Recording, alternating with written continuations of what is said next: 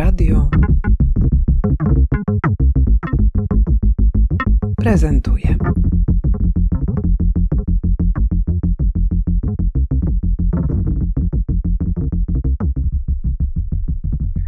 Cześć, mam na imię Filip Kijowski, jestem choreografem, performerem i obecnie bibliotekarzem w Bibliotece Azyl w Lublinie, w Galerii Labirynt. No właśnie, o tej twojej funkcji bibliotekarza dzisiaj będziemy rozmawiać, dlatego że zainicjowałeś bardzo ciekawą akcję. To akcja, o której będziemy rozmawiali, e, nazywa się Biblioteka Azyl i jest to, ja to nazywam takim właśnie małym azylem, który mieści się w sercu Galerii Labirynt w Lublinie i jest to queerowa biblioteka. Jest to biblioteka, której celem jest upowszechnianie literatury o szeroko pojętej tematyce LGBTQ+. E, I wydaje mi się, że potrzebę na to tak naprawdę ja zrozumiałem po kilku miesiącach, że ja w pewien sposób spełniam potrzebę do rzeczy, do których ja nie miałem dostępu dorastając w Polsce. I spędzając jakiś czas za granicą, mieszkając w Londynie i w Bangkoku, miałem możliwość bywania w różnych środowiskach, które w jakiś sposób, myślę, zaszczepiły we mnie taką energię do działania i właśnie myślę, że tym działaniem jest Biblioteka Azyl. E, I od marca tego roku piszę do różnych wydawnictw, autorów, przez Instagrama, przez e, Facebooka, przez mail staram się opowiadać im o sytuacji, która ma miejsce w Polsce i o tworzeniu biblioteki i, i otwarcie zapraszam ich do podzielenia się swoją literaturą z nami. I muszę powiedzieć, że odzew osób, do których napisałem, był niesamowicie wspierający i otrzymaliśmy w tym momencie około 700 książek. A powiedz właśnie, jak ta biblioteka działa? To znaczy, oprócz tego, że odzew od y, wydawców był bardzo taki, no rzeczywiście liczny, to powiedz, czy biblioteka ma już swoich czytelników? Tak, jest taka przestrzeń, powiedziałbym, bardzo wyluzowana, otwarta dla wszystkich. To mamy już osoby, które wchodzą na nas regularnie i czytają. Wydaje mi się, że działamy tak trochę nietypowo na razie, ponieważ ta liczba osób nie jest jeszcze jakaś olbrzymia, nie da się tego kontrolować. I mamy całkiem luźnie, co mam na myśli, to biblioteka jest otwarta dla wszystkich osób. Ja tam nie jestem na co dzień, więc też nie ma osoby, która nadzoruje nad tymi książkami non-stop i mamy w taki sposób, że ktoś przychodzi, e, robi zdjęcie książki, którą chce wypożyczyć i wysyła mi zdjęcie na Instagramie e, i wysyła mi zdjęcie książki, którą on jest tak trochę help yourself mhm. i system na razie i osoby czytają na miejscu książki, niektóre czasami zabierają do domu, e, w zależności od tego, jaka jest potrzeba. Czasami ktoś pisze do mnie i pyta, czy jest konkretny tytuł książki, albo pyta, o jakąś e, rekomendację, to też staram się jak najbardziej w takiej sytuacji wesprzeć tą potrzebę. Powiedziałeś, że ta biblioteka i pomysł zrodził się z Twojej indywidualnej potrzeby, z tego doświadczenia braku, które gdzieś tam jest na początku tego pomysłu. Tak, tak, ale też zrozumiałem, że moja taka potrzeba indywidualna tak naprawdę po dłuższych rozmowach w zeszłym roku z wieloma osobami jest potrzebą uniwersalną, myślę, bo moje doświadczenie nie jest jakieś unikalne w Polsce. Myślę, że takie wykluczenie społeczne czy brak akceptacji dotyka wiele osób e, z różnych powodów. Rozumiejąc to, chciałem stworzyć przestrzeń, która będzie wspierała dużą grupę osób. Rozumiem, że to jest zarówno dla tych, którzy szukają wiedzy dotyczącej, nie wiem, historii, uporządkowanej wiedzy na temat tego, jak społeczności LGBT, w jaki sposób one organizują sobie też funkcjonowanie w społeczeństwie, ale rozumiem, że ta biblioteka ma też inny cel. To znaczy, tutaj rzeczywiście w Polsce cierpimy ze względu na, na tą zamkniętość, na rzetelną wiedzę, Wydaje się, że ta, ta stereotypizacja rozmaitych relacji, ona po prostu powoduje, że ten kontekst, w którym w tej chwili się poruszamy, jest wybitnie trudny dla osób tworzących to środowisko, chociaż muszę Ci powiedzieć, że byłam zdziwiona tym, że najnowsze sondaże opinii publicznej pokazują bardzo mocno, że nastawienie obywateli Polski bardzo się zmienia wobec społeczności LGBT, na korzyść jest wzrost akceptacji. To cały czas są bardzo niskie e, rejestry, około 30%. Akceptacje dla rodzin jednopłciowych to jest około 16%, więc to mówimy cały czas o jakichś mikro, mikro, mikro tak naprawdę częściach społeczeństwa. To cały czas nie jest taka akceptacja, która powoduje, że rzeczywiście mamy wobec siebie wzajemny szacunek i dajemy sobie przestrzeń wolności. No ale rozumiem, że ta biblioteka także mogłaby posłużyć jako narzędzie dotarcia do tych, którzy właśnie mają problem ze swoimi uprzedzeniami. Jak najbardziej. Właśnie moim taką ambicją jest, żeby biblioteka była otwarta dla wszystkich osób.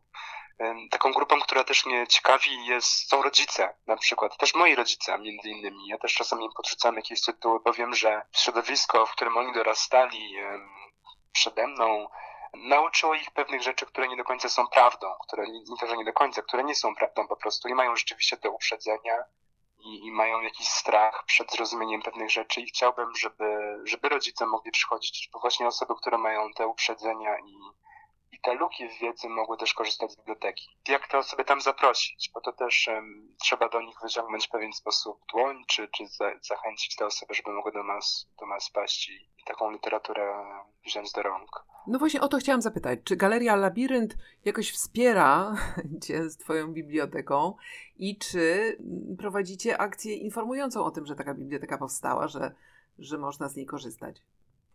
Tak, jak najbardziej. Galeria Labirynt mnie wspiera. W ogóle też mogę dodać, że rezydencja, y, na której jestem w Galerii Labirynt teraz, jestem tutaj na rezydencji rocznej.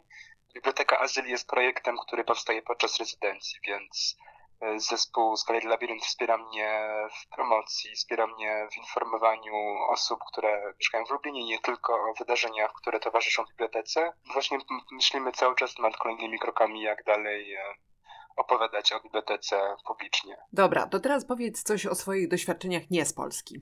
Dlatego, że też pomysł i jakoś taka otwartość na to, żeby zacząć działać, rozumiem, że zainspirowały Cię też przykłady, których mogłeś doświadczyć poza Polską. Tak, myślę, że takim przede wszystkim przykładem jest to, że ja zrozumiałem, że ja mogę taką przestrzeń prowadzić. Bo ja mieszkając w Polsce do 14 roku życia, chodziłem tradycyjnie do szkoły katolickiej, wiedząc, że jestem gejem i tak naprawdę ciągle mając e, na swoim karku taki strach przed tym, przed brakiem zrozumieniem tego, brakiem dostępu do jakiejkolwiek rzetelnej literatury, czy e, filmu, czy osoby, która mogłaby mi powiedzieć, słuchaj, to jest jak najbardziej w porządku, to po prostu jesteś ty. I, i wyjeżdżając do Londynu w wieku 14 lat, trafiłem do takiej szkoły tanecznej, musicalowej, gdzie nagle bycie gejem było tak bardzo akceptowane, że to mnie przeraziło, że w ogóle nie było dyskusji na ten temat, że osoby, dzieci otwarcie mówiły o sobie e, w taki sposób kochający same siebie, że, że to mnie też w jakiś sposób przeraziło. Ale z biegiem czasu, po latach, zaakceptowałem siebie i, i właśnie chciałem wrócić tutaj do Polski, tak jak powiedziałem, z taką może ognistą trochę energią, też wspomniałem, jak to jest mieszkać w Polsce, w kraju, w przestrzeni, który właśnie, w którym jest taki brak akceptacji w porównaniu do takiego miejsca jak Londyn. No i chciałbym, chciałbym używać tej energii, którą w sobie w jakiś sposób um, otrzymałem od, od, od tych doświadczeń i, i zaszczepić ją w to działanie. A twoje najważniejsze lektury z takich książek, które rzeczywiście mógłbyś polecić, czy powiedzieć, że one bardzo są dużym wsparciem, czy po prostu zawierają użyteczną wiedzę, a może po prostu otwierają na rozmowę o tych wszystkich, wiesz, relacjach, które tak się strasznie skomplikowały e, dzięki politykom ostatnio i manipulacjom różnym. Ja myślę, że dla każdej osoby to, to będzie indywidualna kwestia. Indywidualna kwestia, ponieważ każda osoba ma inną potrzebę, ale myślę, że książki Jamesa Baldwina, które mamy w, Kale, w Kale Labirynt w bibliotece w języku polskim i angielskim, myślę, że książka Joanny Ostrowskiej, Homoseksualiści podczas II wojny światowej, która była wydana e, w tym roku przez um, krytykę polityczną.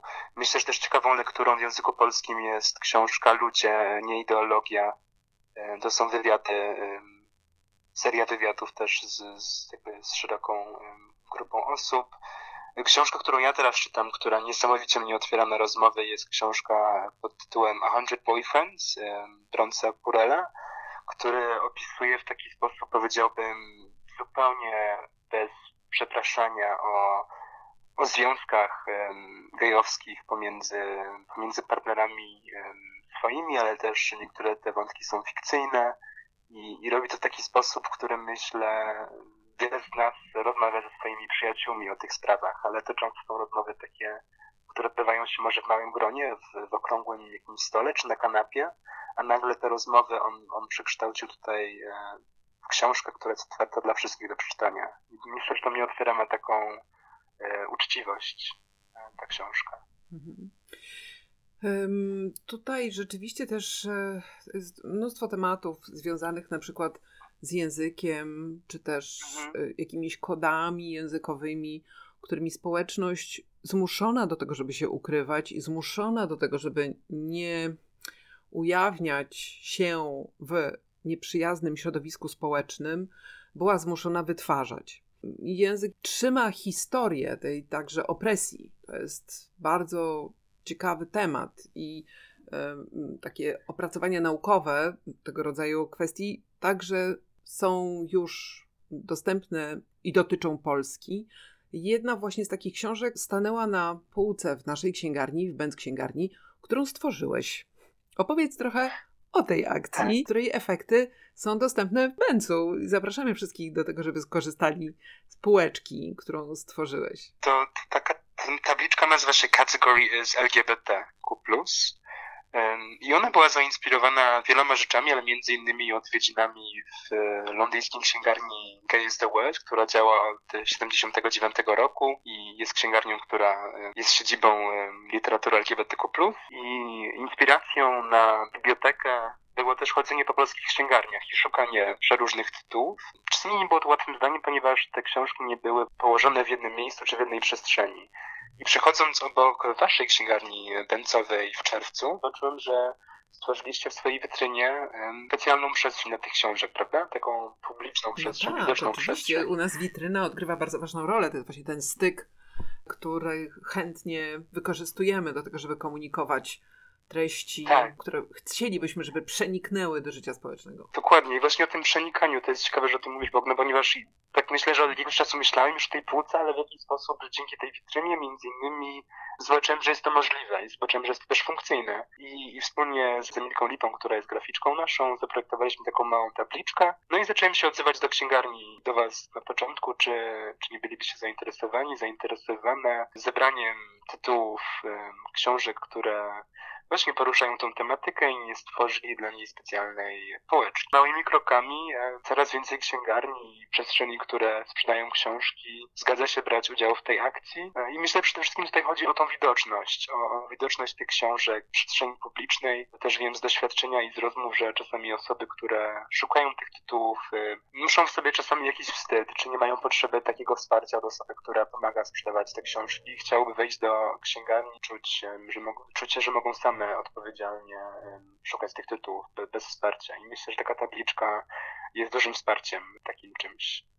I też myślę, że jest jednocześnie w jakimś stopniu stawianiem oporu w kraju, w którym żyjemy, w którym jest ciągle opresja. Stawianie widoczności taką książką jest mówienie, że, że to jest ważne. No i tyle chyba. Tak myślę, że to jest też w jakimś stopniu stawianie oporu. Bardzo Ci dziękuję za tę rozmowę. Wydaje mi się, że to jest bardzo ważne, co robisz. Nawet jeżeli to jest e, drobny gest, to e, jest to szalenie istotne. I wszystkich oczywiście zachęcamy do tego, żeby korzystali z biblioteki, którą stworzyłeś no i żeby w księgarniach szukać półeczek z literaturą, która daje pewność siebie, wiem, pozwala znaleźć się w dłuższej historii. Dziękuję bardzo i też dziękuję za rozmowę. Myślę, że w momencie, w którym ktoś odważy się sięgnąć po pierwszą książkę, bo czasem też boimy się sięgać po te tytuły, kiedy nie do końca są nam znane, myślę, że to powoduje taką piękną, taki efekt domino, czy efekt motyla, że w momencie, w którym otwieramy pierwszą książkę i ją czytamy, to sięgamy po kolejną i po kolejną.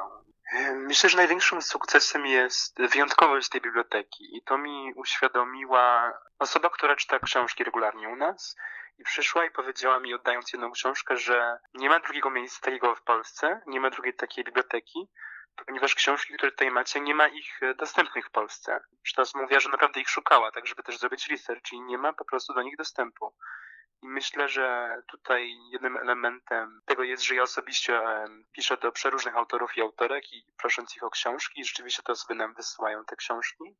ale też kolejnym takim ważnym wątkiem jest taka ekonomiczna e, niedostępność tych książek, ponieważ wiele z tych książek kosztuje pomiędzy 12 a 20 euro i są dostępne w księgarniach za granicą.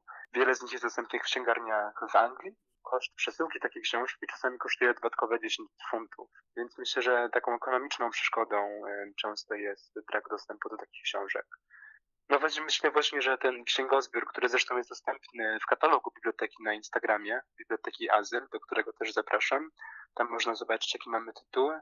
Myślę, że wyjątkowe jest to, że w swoim księgozbiorze mamy na jednej półce Joannę Ostrowską, obok niej mamy książki z archiwum queerowego z Australii, obok tego mamy 19-letnią zin poezję 19-letniej poetki z Dublina, i mamy też pięć scenariuszy, na przykład, daję teraz przykłady, mamy pięć scenariuszy, pięć książek, które są e, scenariusze z międzynarodowego gajowskiego e, festiwalu teatralnego w Dublinie, e, które są jakimiś unikalnymi kopiami, które zostały nam wysłane. Więc myślę właśnie, że ten unikalny księgozbiór jest, jest czymś wyjątkowym. I ciekawi mnie, jak on będzie się rozrastał i co tam może być dodane. No, to mnie bardzo ciekawi. Ta niewiadoma.